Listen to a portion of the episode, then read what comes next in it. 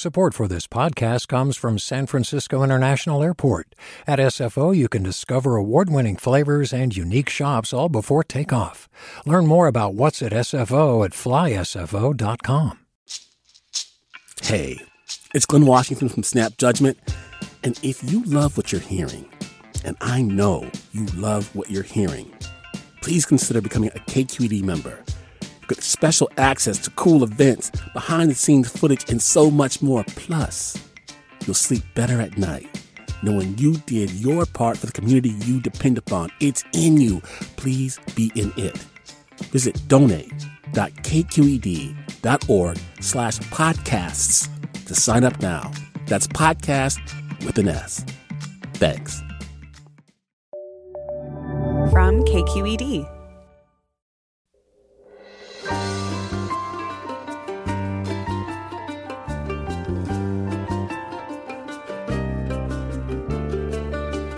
From KQED in San Francisco, this is Forum. I'm Scott Shafer, and today for Mina Kim.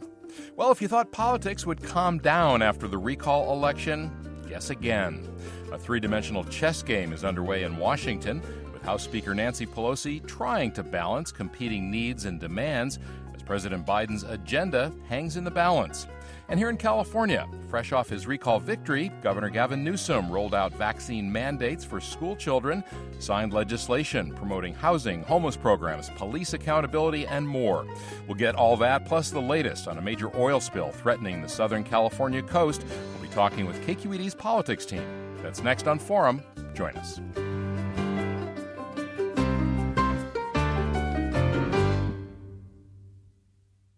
This is Forum. I'm KQED Politics Editor Scott Shafer in today for Mina Kim. Well, the wild ride in Washington is expected to continue this week with President Biden and Democratic leaders in the Congress trying to find a pathway to yes, knitting together competing and often contradictory demands from progressives and moderates, and testing the vaunted political skills of House Speaker Nancy Pelosi. Meanwhile, here in California, Governor Newsom is issuing vaccine mandates for school kids and signing landmark legislation on housing and homelessness, police reform, and more. We're going to get to all that with KQED's politics team in just a few minutes, but we're going to begin this morning with the major oil spill that has closed beaches in Orange County, a leak apparently from an underwater pipeline. It's all washed up in Huntington Beach. And this morning, there are a lot of questions about how this happened and why. Joining us is KQED's Saul Gonzalez. He hosts the Morning California Report, heard throughout the state. Good morning, Saul. Good morning, Scott. First, tell us where you are and uh, what the scene is. Well, I'm on a beach in Orange County, just north of the oil spill. And can I tell you what a bizarre sight it is, Scott, first off? So I just got here as about 50 guys started to fan out in those hazard suits, you know, those white hazard suits. They're out walking the beach looking for small clumps of oil that they haven't caught in past cleanups. But as they're doing that, that assessment work and that cleanup work out in the ocean, there are surfers surfing. There are some people walking their dogs, at least along this uh, stretch of the beach.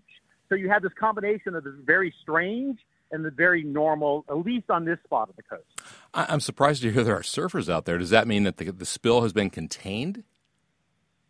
I don't know, Scott. I really can't say if they're just kind of going to the water and they're not supposed to, or they have permission. I must say the beach itself is there's sparsely, there, you know, it's, it's a weekday morning, so keep that in mind. There are very relatively few people on the beach, uh, except for the cleanup crews.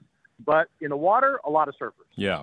And, and uh, my understanding is uh, that it was a broken pipeline connected to an offshore oil platform that caused the spill. What can you tell us about that? Yeah, well, apparently, uh, people on Friday, people started reporting a, a, smell, a strange odor in the air of petroleum, of oil, but it was officially uh, recognized as an oil spill sometime on Saturday, Saturday morning. It was reported, and the response started. Um, they're looking at they were looking at a, a plume of oil about six miles long off the coast. Uh, that cleanup work continues, uh, being headed up by the Coast Guard and state and local officials as well, state and local agencies. There's a big concern here, Scott, along this stretch of coast when it comes to wildlife habitat. There's some wetlands, some of the sur- few surviving wetlands along the Southern California coast. Big concern that the petroleum will intrude into that sensitive habitat and destroy a lot of wildlife in, in, in a California, you know, precious ecosystem. So concerns there. Um, and then local officials are starting to ask Washington, are starting to ask the state of California uh, for official assistance to to help clean this up because they're expecting, you know, they're saying the beach could be closed for some days at the very least, uh, maybe weeks and maybe even months. And that is a, a hard hit to a community, Huntington, which calls itself Surf City, USA. And do you know has the, the has the break in that pipeline been fixed? Has it been patched? Do we know the status of that? Is there still any oil spilling uh, into the ocean? The company, uh, which is out of Houston, uh, a subsidiary of this Houston-based company, owns owns the infrastructure. They say it was patched over the weekend. If it's leaking, it's, it's, it's leaking very very little to to, to nothing at all. Uh, but they still have to do more assessment on, on, on the scope of that rupture and how much work has to be done, which seems to me it'll be it'll be inevitable that they'll have to do more work on that pipeline. Something else to consider here, Scott. I mean, you know, we talk about these oil rigs. I mean, I'm looking at one right now. They are right off the coast. I mean, they look it looks like you can almost reach out and grab one. They're very very close to the shoreline. People are used to seeing the oil infrastructure along this part of the Southern California coastline. But of course, no, nothing prepares you for a big oil spill like this. And this is, of course, uh, an iconic part of California, as you said, uh, a big surf spot. A lot of tourists go there. What are local officials saying? I know there have been some questions about whether the Coast Guard and local officials, for example, coordinated fast enough when this first uh, surfaced on uh, Friday. Yeah, I think there'll be a lot of future discussion about that and whether or not authorities responded fast enough. I think the immediate reaction, though, is just anger. Anger at the at, at the company uh, for this. And the company's had other safety violations in the past. It's uh, uh, Entergy out of Houston, Texas, and uh, its subsidiary runs the, the the pipeline here in local waters. And I think that's they, they want they they're, they're angry and they want it cleaned up pronto or as soon as possible. That seems to be the reaction because the lifeblood of this community is the water, right? Yep. And you're going to feel the impact, economic impact of this oil spill pretty quickly unless they open up the water and open up the sand. All right. Saul Gonzalez, host of the California Report Morning Show, uh, reporting this morning from Orange County. Saul, thanks so much. Thank you.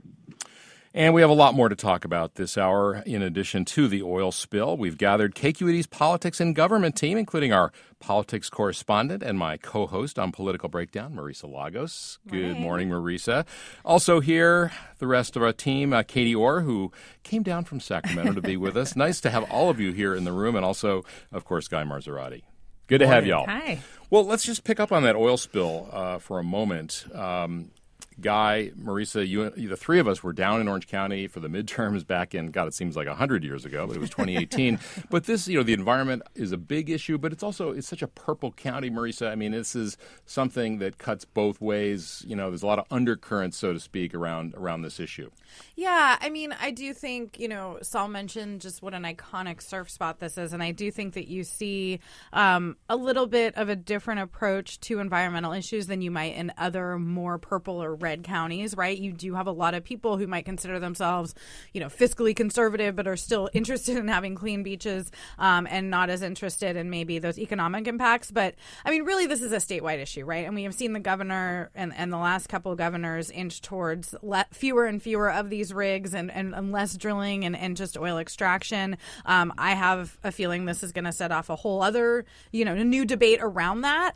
Um, but at the end of the day, as Saul said, I mean, I went to school at UC Santa Barbara. You can see the rigs from there. There's tar on the beaches. I think you have more opposition in, say, Santa Barbara and San Luis Obispo County than maybe even in Orange County historically. But this could change that. I mean, this is really a visceral thing that people are coming you know face to face with this morning, um, and I think it, it could have some political you know reverberations. And Guy, I know you were mentioned. We were talking before the show about some legislation that Governor Brown signed around some of these issues, but obviously you can't stop these things from happening. Right, and that was in the wake of the Refugio spill uh, off of Santa Barbara. But I, I would say as a political issue, look, we saw leading up to the 2018 midterms earlier that year, Trump proposing opening up oil and gas extraction in California. I think you know that became a big issue in Orange County in the lead up to those midterms midterms, and I think this is another event that could provide a kind of a similar visceral event for the residents there um, as they get ready to again provide crucial votes in next year's midterms. Yeah, and you know, Katie, you grew up uh, on the coast, also down in San Diego, as Marisa did. I mean, this this is something that it hasn't. I mean, the the, the last really serious, I guess you could say, issue uh, was you could go back to the '60s, and that's really uh, the spill off the coast of Santa Barbara, and it does kind of recede in the background, which allows Republican candidates for governor and others and the president to say, "Oh, we got to open up the oil drilling," but then you see something like this happen, and you're quickly reminded of the risks. Right, and excuse me, um, North San Diego County is a lot like Orange County in that it is uh, more politically conservative. And I, I happen to just be uh, in North San Diego County over the summer, and it all of those little towns depend on the beach for their livelihood. That is, you know, much like Huntington Beach, places like um, you know, Cardiff and um, Leucadia. All of those places are just little towns that depend on people coming to the beach. And as Saul also mentioned, some of the wetlands right around that same area in Cardiff. There's a big nature preserve there um, that is, you know, kind of a jewel of that area, and you can already, you know, I'm sure people are already just horrified about the implications for that. Yeah. All right, well, let's go from the West Coast to the East Coast, uh, Washington, D.C. Uh, so many different competing cross currents there as well politically. Uh, on Friday, President Biden went to Capitol Hill to make his case and ended up embracing the progressives' point of view on uh, holding off on voting on that trillion dollar bipartisan infrastructure bill until the at least some of the details on the uh, 3.5 trillion dollar bill, which we know is going to be smaller, some of those ideas are uh, sort of ironed out. What are your thoughts, uh, any of you, about uh, the politics of that? Because you've got some of the moderates saying, "What is he doing?" You know, he, he was there and he should be whipping votes for his bill, the infrastructure bill, and he seemed to flip. I mean, I think it makes total sense. He wants both. It's not just one or the other to him. This is his entire agenda, and he can't get both without the progressives. I mean, you know, Pelosi did make an agreement that you know with these deadlines we've now blown through with the progress or the moderates last week. But I think from the president's point of view, you know, he already has a lot of credibility with the center. He has been working over the past year to build that credibility with the left, and I think that ultimately they do hold the keys. Um, and and there's a lot more of them to some extent, right, than there are of the moderates. And I think what you're seeing, you know, I think some of the reaction to that meeting was maybe um, a misreading of the kind of cards by some of those centrists, especially in the House. Yeah. Well, I think also, I mean, Pelosi, we, we've talked many times uh, about her acumen when it comes to strategy. And you have to think she and Biden talked it over. Oh, like, yeah. you know, this wasn't something he did without discussing it with, you know, the most powerful Democrat in Congress. Uh, and so she may not know what the end game is yet, but clearly this is something that she must have signed off on, I would think. Right, but I still think the most fascinating dynamic and the, the hardest one to put together for, for Biden will be in the Senate with uh, Kyrsten Sinema and Joe Manchin. And really the fact that despite both having this label as moderates or centrists, they both have at least expressed so far very different aims on what they want to get out of this legislation. Some say Sinema hasn't expressed her aims publicly very right. well at all. But I mean, I would say, you know, despite being both, you know, moderate uh, senators in, in states that have been difficult for Democrats, Manchin has been pretty clear that he wants this to be something that's paid for, that he wants this to be, you know, he, he he's fine with rolling back some of the Trump tax cuts if it means playing, paying for a plan that's really targeted on low income Americans. Sinema, on the other hand, I think has been most resistant to the fact of raising taxes and having any, you know, higher corporate tax increases or income tax increases. So, how to kind of thread that needle will be fascinating. There's a pretty hilarious uh, portrayal of her on Saturday Night Live, the cold open on Saturday. It's available on YouTube if you want to go check it out. All right, we have much, much more to talk about with KQED's politics team, and we invite you to join us 866 733 6786 is the number to call. Again, 866 733 6786. Or get in touch on Twitter and Facebook. We're at KQED Forum. Or if you're old school and you want to use email, you can do that too. It's forum at kqed.org. I'm Scott Shafer here today for Mina Kim. Stick around.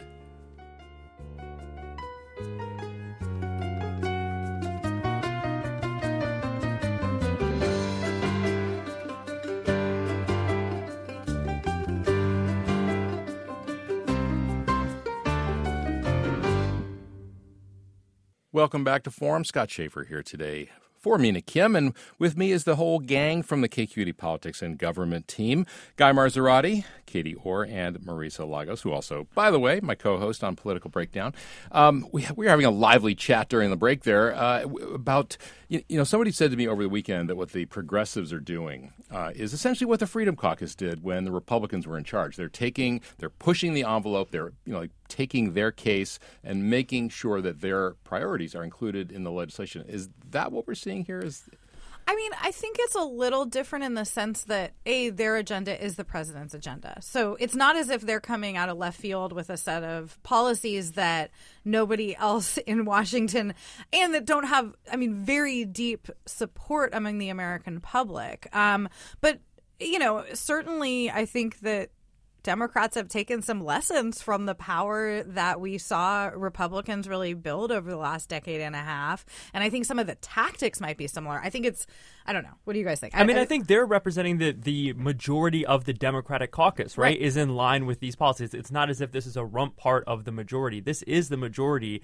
and, and how they express it 96% of the caucus is for the, the approach they're doing. And I think it is a little bit of a game respect game in that Pelosi is seeing these uh, women leading this this caucus, Pramila Jayapal, count the votes. I mean, they really put her in a position where they said, "We have, we've, you know, done our homework. We've, we've counted the votes, and we have enough to put a halt on the path that the infrastructure bill was going on." Well, and I think too, progressives probably have something on their side in that, you know, for instance, the child tax care credit. People are already getting those checks. I get it so I get a check every month. I really appreciate it. If that were to go away, I mean, certainly for people who don't make a lot of money, that's a huge hit. How are you going to be the one in charge saying, "Oh, sorry, we couldn't get a deal on that. You know, hope you liked your five months or yeah. whatever." Yeah, no, there will be some hell to pay. Um, we're going to get to state stuff in a minute, but before we do, the SCOTUS term begins today. Brett Kavanaugh tested positive apparently for COVID over the weekend. He'll be joining remotely, but the rest of the the gang will be uh, at the court, nobody from the public, but a couple of really hot button issues this term, uh, including uh, abortion, a Mississippi law that uh, really goes beyond what uh, some of the precedent at the Supreme Court on abortion has called for in terms of uh, how long you, you can wait till you get an abortion, and then guns as well. Katie, what do you see, especially for we've seen over the weekend just in the Bay Area uh, and other parts of California, some of these protests from uh, women's groups. Uh, how animating an issue do you think this could be for for the for Democrats in particular? I mean, I think it's a huge issue, and I do think that it's an issue that people already know how the Supreme Court is likely going to rule. I mean, I think there are justices that were put on the Supreme Court with the uh, intention of overturning Roe versus Wade. And I don't think anyone who is um, pro choice is unaware of that. And so, how is it, how are you going to mobilize after that? I think you're already seeing people come out and march because they, they see what's happening in Texas and they see where things are headed. So, it could be a huge driver for people in the midterms, but it could also have some very real ramifications for women in in the country that well, already know, is in Texas exactly, right? yeah. and that will not go away just because of one election. Yeah, Marisa? I, and I just think beyond the short term political impacts, there's a really interesting thing happening right now. I mean, we saw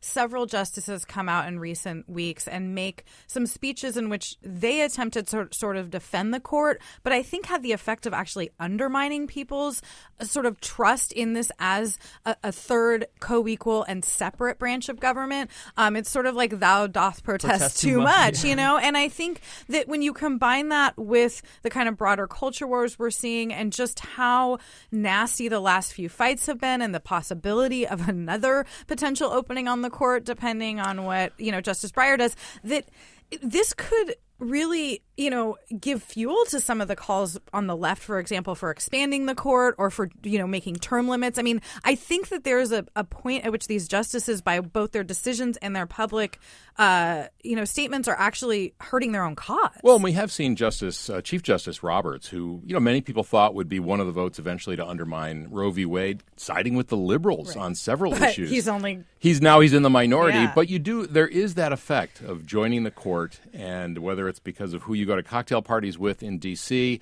where you live, who you talk to. Uh, there is this effect of sort of moderating uh, the views sometimes, not all the time. Not Clarence Thomas, Alito, they have not been, they seem to be immune from that. But it, it is difficult sometimes to predict exactly what a justice is going to do.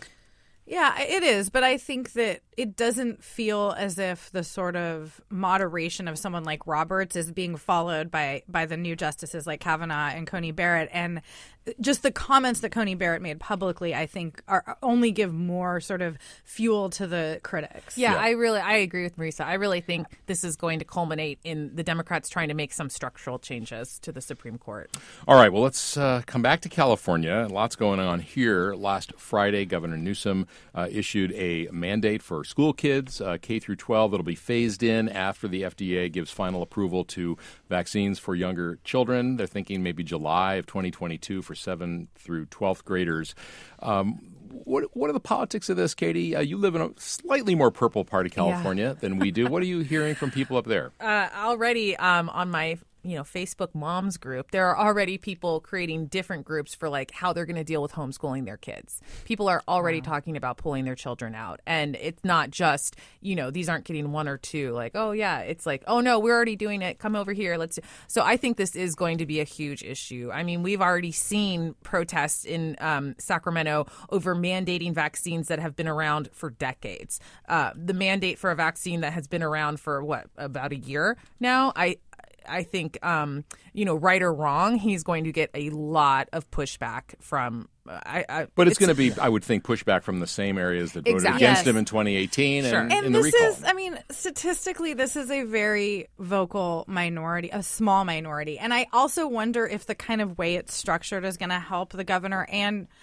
maybe not take off the pressure immediately at local school boards because you're seeing, you know, just some really terrifying things happening. The Proud Boys showing up at the Rocklin School Board, shutting it down. But, you know, the way this was structured, it's part of normal regulations. It is not a bill that people are going to have a chance to go to the Capitol and protest yet. Yet. yet. but also, it's it's phased in as the FDA approves stuff. So we're thinking maybe next summer by the time this is a requirement. I do think that some of this initial anger, and I mean, Katie's right. I got a text from a friend in the foothills this weekend who's a teacher who said people are freaking out. And she said, you know, I expected folks to just pull their kids into private school, but this covers private mm-hmm. schools. So it really does set up this interesting Checkmate. choice. And I mean, this is also, I think, where you look at the recall for Newsom as kind of like a uh, temperature check, right? He looked at, he can relatively say that the anger that's contained around these vaccine mandates is limited to the same, you know, however much percent as as past mandates, and the overall opposition is limited to the same that has opposed him for years. So I think it's almost like that served as a mandate for mandates, and I think he he now has the wind at his back when it comes to these taking the lead on these kind of public health measures. Katie, mandate for guy is coming out with the phrases today, and I love it. mandates for mandates. uh, I do think another interesting um, part of this is the requirement that teachers be vaccinated. No more testing instead of um, getting staff, the vaccine. Yeah. Right. And I think that it will be very interesting uh, to see how that plays out. You might see some teachers who say sorry. But like, I'm look out. at New York. Okay, we have a lawsuit happening that's getting national attention, and 97 percent of teachers are vaccinated there, or something. I mean, so it's it, I, again, I think we really have to do put this in perspective. If you look at both the number of Californians that have gotten vaccinated and the number who support a lot of these mandates, it's less controversial than I think it sounds in some ways. Well, it's interesting too because a lot of folks we've seen this in law enforcement, cops, sheriffs, uh, the prison guards, peace officers. Uh, have been relying on the religious exemption as a reason not to get the shot, but there really are no major religions that are saying don't get the shot. Is like get the shot, right? well, and also you do I mean, uh, the thing that I am sort of mystified by from a rational perspective is that a lot of the parents and, and public officials who are so upset about this already have vaccine mandates. And I understand that this is a different mechanism and it's a newer vaccine, but I mean, I have kids, Katie, you have kids, dozens and dozens of vaccinations mm. you have to get just to when go to school. Tiny. When they're tiny, yeah. And and so it's just it's so fascinating that you have such just uh, spirited pushback. Yeah. Well, I think in the short term, this really probably applies itself more as just kind of a scheduling a logistics issue, whether it's teachers. I mean, there's many schools right now that are running up against a shortage of substitute teachers, trying to make sure they're filling all the days. We heard from the SFPD chief, Bill Scott. He's trying to scramble and put together a logistical force with the knowledge that a lot of people will have to go on leave because of the vaccination policy. So I think if we're going to see any Yeah. impact in the short term, it's really just kind of like a scheduling scramble I think on a lot more of these so. public I think agencies. you're right at at the at the local level in law enforcement, fire f- departments, uh, CDCR, prisons. Like that seems like it will probably be more disruptive to some point. Um, and you know, I do think that. I'm, I'm expressing this shock, but maybe I shouldn't. I mean, people don't like being told what to do, especially by politicians they don't like, right? All right, we're talking politics with KQD's politics and government team. Marisa Lagos, Katie Orr, and Guy Marzorati, and me, Scott Shafer. And I'm here for Mina Kim. And we want to hear from you. Give us a ring at 866 733 6786. We'd love to hear your thoughts on what's going on in D.C. Uh, are the progressives pushing too hard, not hard enough? Uh, and what do you think of the COVID mandate for vaccinating younger kids once the FDA signs off on that? Give us a call, 866 733 6786. Or you can get in touch on Twitter and Facebook. We're at KQED Forum. Let's go to Sandy now in San Francisco. Sandy, welcome. Hi, good morning. Um, I know in your intro you mentioned housing, and I was wondering if anything is being done to stop the big investors from buying up residential housing, which increases the cost where individual home buyers are being priced out.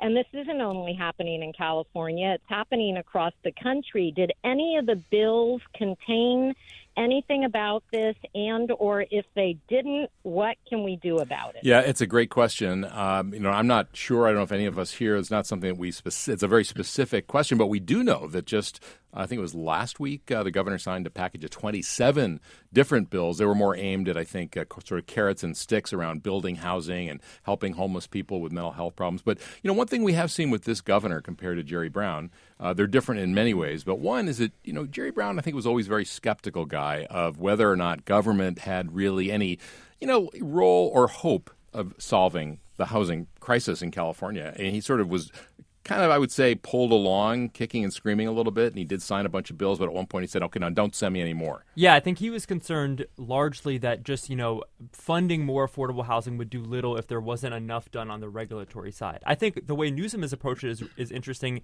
even going beyond legislation. I think he's really focused on trying to give political cover to local governments to go along on their own and approve more plans for housing. I mean, he's we saw that from the first month he was in office and he started calling out local cities that hadn't Sued done Huntington enough. Beach, Yeah, hadn't done, uh, hadn't done enough to, to approve housing on their own, which I think in the long run might might have the effect of saying, okay, I'll take the heat for this, and I'm going to let these local governments plan on their own for for that kind of development.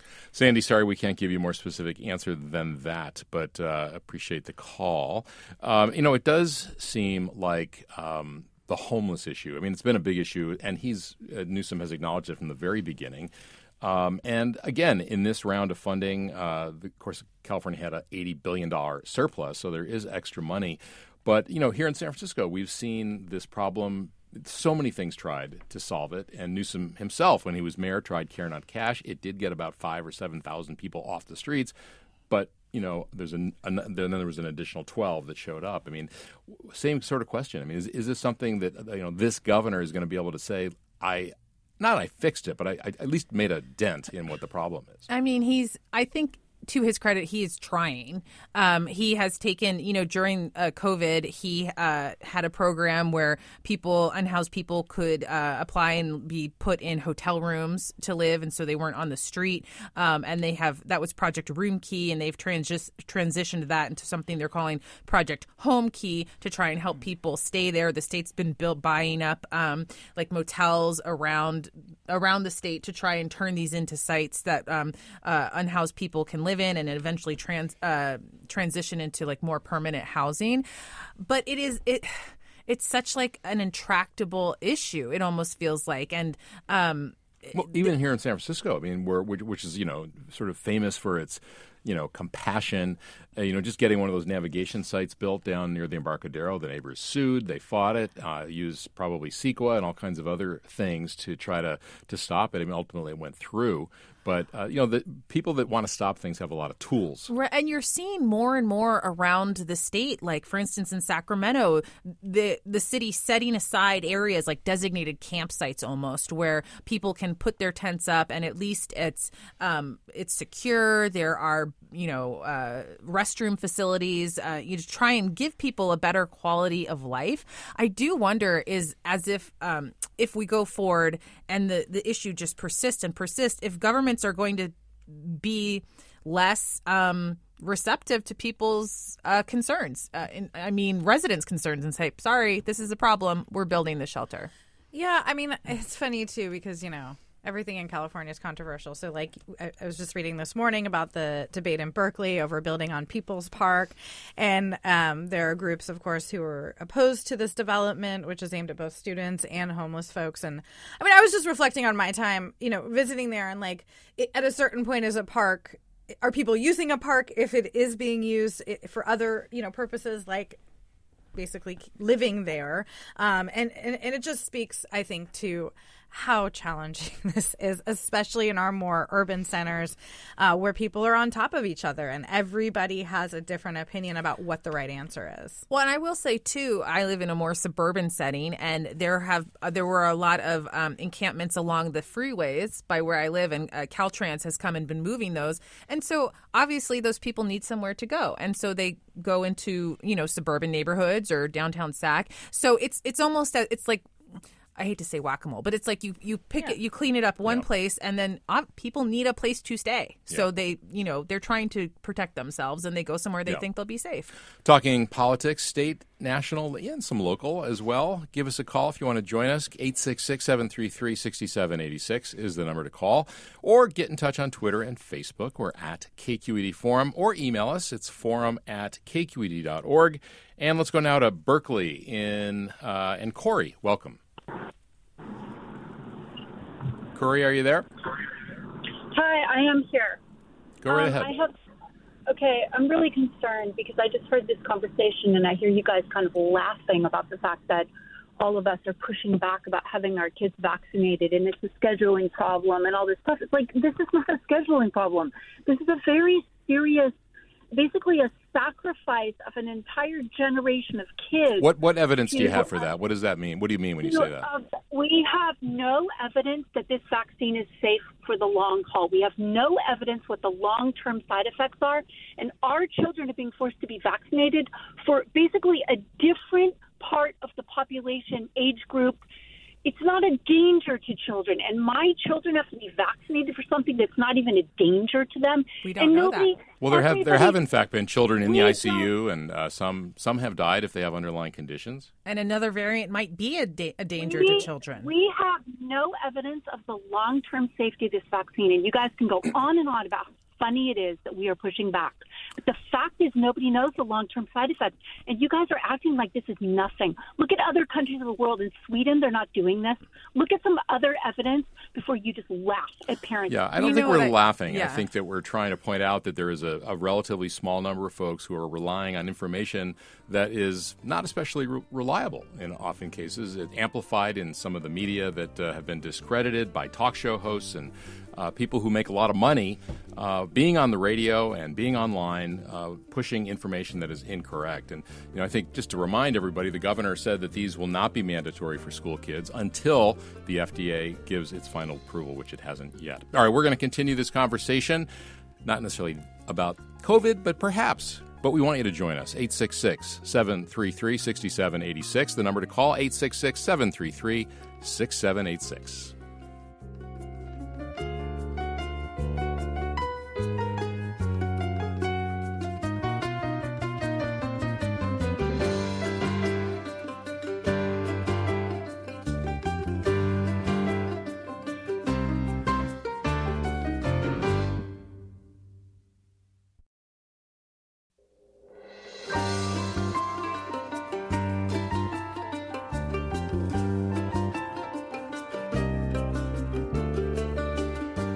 Tomorrow on Forum with Mina Kim, legal scholar, teacher, and advocate Anita Hill joins us to talk about her new book, Believing Our 30 Year Journey to End Gender Based Violence, and to reflect on her experiences at the center of the Clarence Thomas Supreme Court confirmation hearings 30 years ago this month.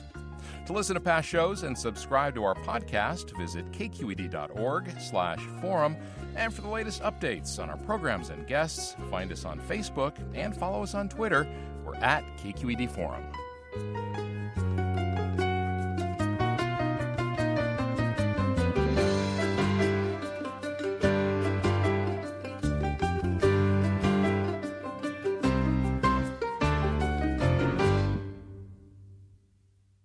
Support for Forum comes from San Francisco Opera. Set 10 years after a school shooting, the critically acclaimed opera Innocence takes us into a complex emotional journey where our understanding of innocence and guilt is constantly upended. Kaija Saariaho's ethereal score collapses the past into the present as a community of survivors grapple with how to move forward. Don't miss the highly anticipated American premiere of Innocence, June 1st through 21st. Learn more at sfopera.com. Welcome back to Forum. Scott Shafer here today for Mina Kim, and we're talking politics with KQED's politics and government team, Guy Marzorati, Katie Orr, and Marisa Lagos. And uh, give us a call if you want to join us. Uh, a wide array of things to chat about uh, in D.C. and here in California, 866 733 6786. And let's go to George in San Jose. George, welcome. Hi, Scott, Guy, uh, and Marisa. And, and Katie. Katie. I didn't mean to leave Katie out.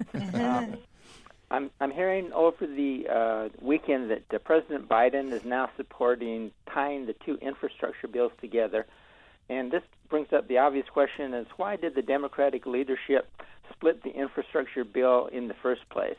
It seems kind of bizarre, given that the progressive candidate Bernie nearly won the election and received tens of millions of votes. So, so the pro- the progressives yeah. obviously have a lot of power. They do, and I think you can credit Bernie Sanders uh, and Elizabeth Warren and others for really uh, putting their agenda toward the top of the priority list. Uh, but you know, infrastructure. You know, I think Joe Biden came into office saying, "Hey, I know how the Senate works, the Congress works. I'm a deal maker. I can bring Republicans and Democrats together." And I think he, there was probably a pressure to show that, in fact, that could that could happen. That Washington could still get things done. Right, and I think if you hear from progressive members of Congress, they would say that they never thought the two were split. I mean, Pramila Jayapal was on CNN yesterday saying they always felt like these two things were going to be brought forward together. They always felt like the deadline that was set on the infrastructure bill would come when there was a deal on the larger social policy that Biden was pushing. I think their their expectation and continues to be that once you remove the infrastructure bill off the table, that you lose all yeah. kind of leverage with moderates. Well, and also I think there. I mean, there's like the boring answer about the mechanisms and a budget bill, reconciliation bill, and the filibuster and all that stuff. But there's like a practical thing, which is you want to give the carrot to both centrist Democrats and some Republicans who want to vote for infrastructure but are no way going to necessarily support this other stuff. So, why, as the president, wouldn't you give that ability for members to go back to their district and talk up something that is sort of nonpartisanly universally popular? Which is, I mean, we've been, God, we've been talking about having an infrastructure bill for like yeah. as long as I've been alive, right? Well, I, I think also the Democrats have tried to expand the definition of infrastructure to beyond just bridges and airports and ports and roads, and to talk about things like human infrastructure and broadband. And I think they have done a good job of at least putting that into the conversation. Uh, clearly, the $3.5 trillion bill that the Democrats, the progressives, are pushing is going to have to come way down uh, to at least, I would say, down to by by half, probably less than that. Even. Yeah, and I mean, look, it's hard to message all of those things that they are putting into this social policy bill, but the reason for that is that the way that the system is set up is they will only get one shot at passing legislation like this. They have to do it through reconciliation. None of these policies on their own, however popular they might be among voters, is is going to get 60 votes. And so I think yes, it is inherently a messaging challenge to put forward what how do we tie all these different threads together into one single message, but legislatively this is the only avenue they have. All right, George, thanks for that. Uh, let's go back to the phones. I'll give out the number one more time. It's 866-733-6786. And let's go now to San Francisco. And is it Kira? Is that how you say your name? Uh, yes, Kira. Yeah, go right ahead. Um, I was I had a question about the um, San Francisco School Board. I know that there is like a, there's a, been a petition around to recall this uh, school board after last year, um, but I was wondering if or how it could be possible to make it so that the school board is no longer a ballot issue and not voted on as far as being elected, because um, it's my understanding that a lot of people don't vote on it in San Francisco, and like if it could just be a mayoral appointed thing or something Yeah. like that, and what the process would be to kind of eliminate it being a an elected. Yeah, and, and maybe have the accountability rest with the mayor, the board of supervisors, or some combination. They do that in a lot of big cities where it is not a solely single elected office. And uh, Guy, you've been following the recall. Uh, the people trying to recall three of the school board members uh, have submitted their petitions, their signatures. Looks very likely that that is going to qualify. Right, and to Kira's point, this has actually been a you know this was an idea that came up in the in the initial stages of the school board recall. Well, maybe we can change this to a mayoral appointment system, and th- it has been done in other cities like Chicago, and it's always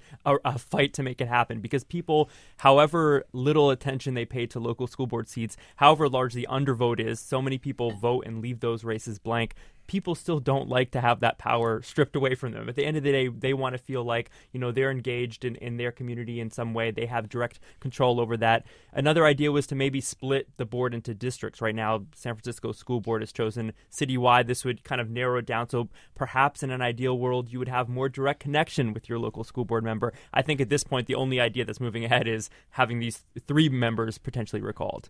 Well, and I think also, uh, you know, this is one of those issues that's easy to understand. I think what triggered this for a lot of people was that eight and a half, nine hour meeting online uh, over a year ago where they spent seven hours talking about which schools to rename and which they had a lot of their facts wrong.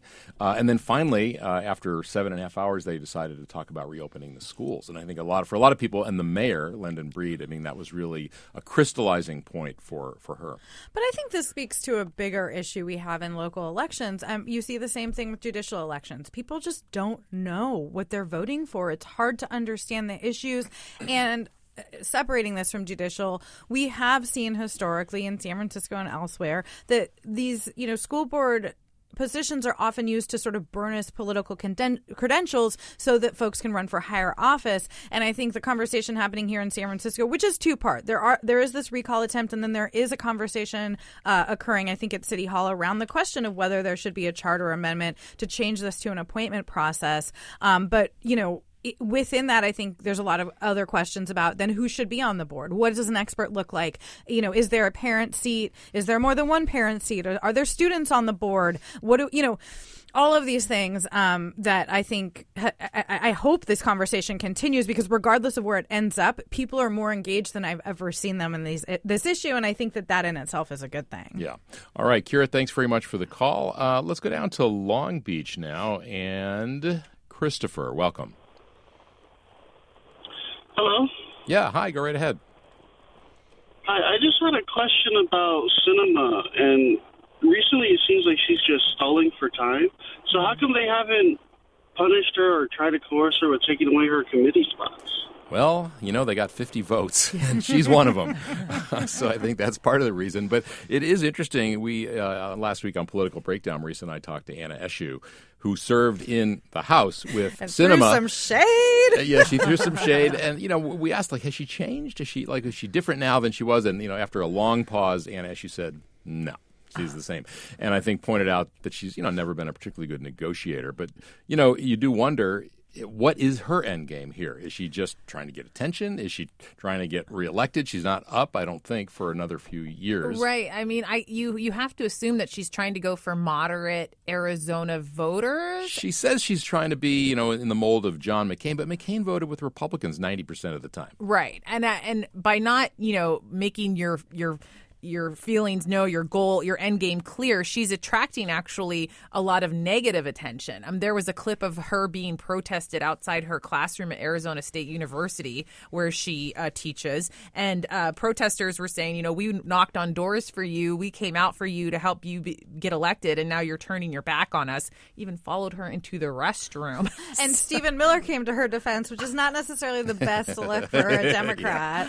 So I, you know, I, I feel like her political future not not too clear in Arizona. Well, you know, and there is talk of having a, a Democratic primary challenge to her, somebody to her left. But you know, that it is a very purple state, unlike West Virginia, where the Democrats don't have any hope of electing anybody other than Joe Manchin. I don't think, and you know, I think he is a, he is a Democrat. You know, he's not somebody I don't think who's going to flip and become a Republican. Uh, but you know, clearly, at least he has put on the table what he's willing to vote for or consider voting for. I think the frustration with Sinema is that she hasn't really done that, and she's avoiding the media. Uh, so even though she's getting a lot of media attention, she's not really talking to the media. I just you gotta wonder, like, what does Chuck Schumer know? What does you know Nancy Pelosi know? What does Joe Manchin know? Because they have been talking, um, and I, I would assume to our caller's question that you know they don't feel like it is at that point yet, right? You. It's very clear that there is not an interest by leadership to sort of publicly shame her, and that is probably um, a strategic position both based on her personality, right? Like everyone responds to pressure differently, but also just the situation in Washington. They need the 50 votes. Like, you know, kind of blackballing one of your own team members doesn't really help. Everybody's a there. king and a yeah. queen, right? And I mean, to me, this this kind of uh, theatrics or, or not really engaging substantively in laying out what she wants speaks, I think, as someone who wants moderation more as a brand than as actual a political philosophy. Yeah, like, I think what is her philosophy? Yeah, I think she's. I, I would imagine perhaps she's looking at her constituency as if you know maybe these people aren't paying really close attention to the legislation that's being worked out, and if all they come away with is my senator approached this in a moderate fashion. She, you know, didn't just go right along with the party. She held out a little bit. I think, you know, that's something you can take into a campaign if people aren't paying attention to the okay, what is she, what kind of policies she actually passing up in the process. Yeah, and I think you know, NPR did a, a, story last week talking to voters. You know, of course, it wasn't a scientific sample, but yes, that's exactly what people were. They liked the fact that she was standing up and being her own person, being a maverick, you know, like John McCain was. So we'll see how that plays out. Christopher, thanks so much for the call. Let me give out the number again. It's eight 866 733 6786 if you've got something on your mind you want to talk about the with the KQED Politics team. And let's go now to San Francisco. Kevin, welcome. Yes, hi. Can you hear me? Yeah, go right ahead.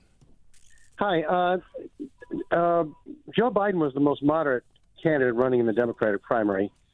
Bernie Sanders and the progressives wanted Medicare for all so that the 30 million people in the United States that have no health care would be covered. Joe Biden did not want that. So he's only fighting in this program, uh, in this reconciliation bill, to, to adjust the Medicare age down to 60. Hillary was running on moving it down to 55. So, um, you know, also, my, I guess my question is why are Kyrsten Sinema and Joe Manchin called moderates when they are corrupt? Uh, Kyrsten Sinema is is uh, meeting with pharma uh, executives over the weekend and raising up to three quarters of a million dollars. Uh, Joe Joe Manchin is in bed with the coal industry and gets five hundred fifty-five thousand dollars of dividends every year. They're not moderates because Joe Biden's program is moderate. It's not progressive. It, yeah, and, no, and it, yeah, it's a good he point. Is fighting yeah. the, the, the, he is fight, They are corrupt inside and out, and they're they're, they're the worst, the most egregious example of of our politicians that are are bought by donors, and I don't understand why the mainstream medium, uh, including you, is not is not. Why are they not calling them corrupt? Well, and, I think corrupt and, is a is a That's pejorative a word. You do need to have some like a little bit more to go on to call somebody corrupt. I mean, you know, you could say politics is inherently corrupt in the system that we have because it's it's sort of legalized bribery in a way. Right. Well, we had an earlier caller asking like why you know. I, I, like I think this speaks to the the balancing act that both leadership in the House and Senate and the president are doing, right? The, this caller is right. This is not what progressives wanted. It's not the whole loaf. They've already compromised. And I think that's exactly what Joe Biden is speaking to when he goes in there and says, I'm not going to bring either of these up until I have the votes on both of them. So, you know, that is the way you make progress. I know people on both sort of flanks do not like it, but generally, compromise means that nobody is 100% happy. All right, Kevin, thanks very much for the call. You're listening to Forum. I'm Scott Shafer, in today for Mina Kim. Well, uh, I do want to talk about some of the legislation the governor signed. And uh, among them, uh, last week in Los Angeles, uh, he signed a bill, SB 2, uh, along with other bills that are aimed at law enforcement uh, reform. SB 2 really coming out of the, the George Floyd murder and the aftermath of that. and Marisa, I know you've covered sort of a lot of these criminal justice issues. This one will create a process for getting rid of, for decertifying cops Yeah. uh, that are uh, really do some of the most egregious things. And California really was only one of about four states that did not already have a process. So this is not something we've been leading on at all.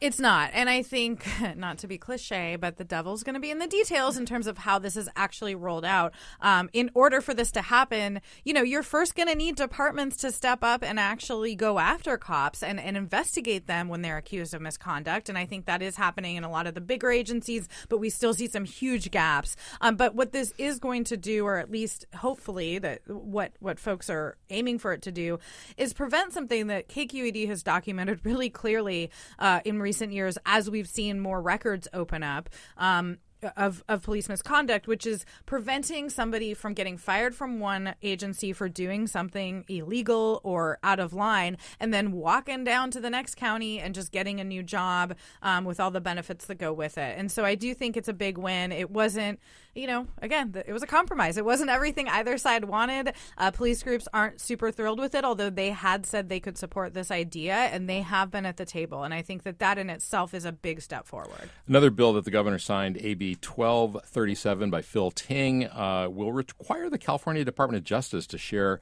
data on gun violence and gun deaths with the University, uh, UC Davis, which does research. And uh, Katie, you've done reporting on this in the past. Uh, the former Attorney General, uh, Xavier Becerra, uh, was very reluctant to turn over that information. It was never quite clear why. Right, he never did. He his office said that it had it was related to um, privacy concerns because some of the records do have identifying information um, contained within them. Uh, researchers at UC Davis say you know they need that um, information because you're looking for specific records linked to certain kinds of gun crimes. So they couldn't do their job if they didn't have all of that information. It really was a, an odd decision by Becerra to uh, to just stop sharing these these records. Uh, researchers say they'd been getting them for decades, and to your point, you know, lawmakers thought it was odd too. So they, you know, have put this law in place now that says they have to give them that information. Well, and the NRA says this is going to lead to biased research, uh, but of course, the NRA has really opposed any research into gun violence and some right. Of the I mean, that's one of the reasons that UC Davis's center is um, kind of notable because there is such a lack of uh, research into gun violence at the national level. And, and in fact, the state uh, voted to fund this organization in 2016, which is also, again, head scratching why. Took so long. Yeah, and they wouldn't give them the information they needed to make it work. All right, we're get, getting to the end of the hour, but let's see if we can squeeze in one more call. Sing in San Jose. Welcome. Hi, good morning. Um, I've been really appreciating this show today. Uh, I appreciate everything you've talked about. I just want to mention that uh, the water year ending September 30th was some of the driest on record in uh, parts of California. So, has there been any new legislation or has there been talk about some more efforts to address drought? Yeah, that's something that the governor is really going to have to grapple with. And, you know, if it goes into a second year of severe drought, uh, we're really going to have some problems. I know the governor has issued, uh, not mandatory yet, but uh, sort of advising that counties uh, cut back and water districts cut back on allocations. But Which didn't do much. It didn't do much. I mean, in, in Southern California, I think in particular, there was sort of a, okay, fine, thanks. We're going to continue washing the car and watering the lawn. Yeah, and I think a lot of us were thinking about maybe September 15th, 16th, 17th being possible days for announcing mandatory uh, water cutbacks of, uh, Post with the election. Yeah, with the election behind them. Um, because yeah, you know the, the the efforts that Newsom announced over the summer didn't really uh, have a huge effect. I will say us, you know, residents of the Bay Area did a lot better job than folks in Southern California uh, on residential uh, water cutbacks, but it might end up being a situation pretty shortly that you know Governor Jerry Brown faced, where you have to move towards more mandatory action. Yeah, you know, you think about the drought, the pandemic. Now there's an oil spill off the coast. Uh, you have to wonder, Gavin Newsom not having the best luck. Uh, Jerry Brown, in a lot of ways, had very good luck in terms of the economy, and of course, some of that was his own doing uh, in terms of raising taxes and that sort of thing. But uh, yeah, I'm sure Gavin Newsom is wondering when he when he gets his good roll. Of course, you could say the recall maybe was a, a pretty good card in his favor. All right, that's going to do it for this hour. Thanks uh, to the entire KQED Politics and Government team, Guy Marzorati, Katie Orr, and Marisa Lagos. I'm Scott Shafer. Here today for Mina Kim, who's back tomorrow. Thanks for listening. Thanks for your calls and your comments. Have a great day.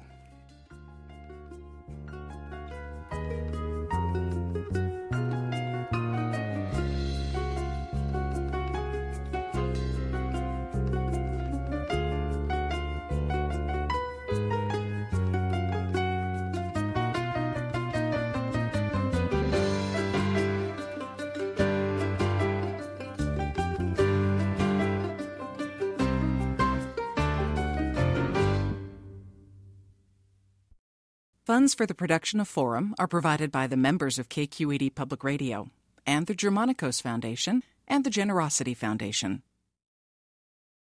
Support for Forum comes from San Francisco Opera. Set 10 years after a school shooting, the critically acclaimed opera Innocence takes us into a complex emotional journey where our understanding of innocence and guilt is constantly upended. Kaija Saariaho's ethereal score collapses the past into the present as a community of survivors grapple with how to move forward. Don't miss the highly anticipated American premiere of Innocence, June 1st through 21st. Learn more at sfopera.com. We've all got those parts of our house where the internet just won't go. Well, if you had wall to wall Wi Fi from Xfinity, you could worry less about dead spots. Because with wall to wall Wi Fi from Xfinity, you get fast speeds, reliable connection in every room, and power for all of your devices, even when everyone's online. That's wall to wall Wi Fi only with Xfinity. Restrictions apply, not available in all areas, actual speeds vary all over the country. We need to improve reading in Wisconsin. Schools are changing the way they teach reading. I'm calling for a renewed focus on literacy. We have gotten this wrong in New York and all across the nation. And it's happening because of a podcast. I think your podcast has changed my life. And I'm going to share this podcast with everyone I meet. Sold a Story investigates how teaching kids to read went wrong. New episodes of Sold a Story are available now.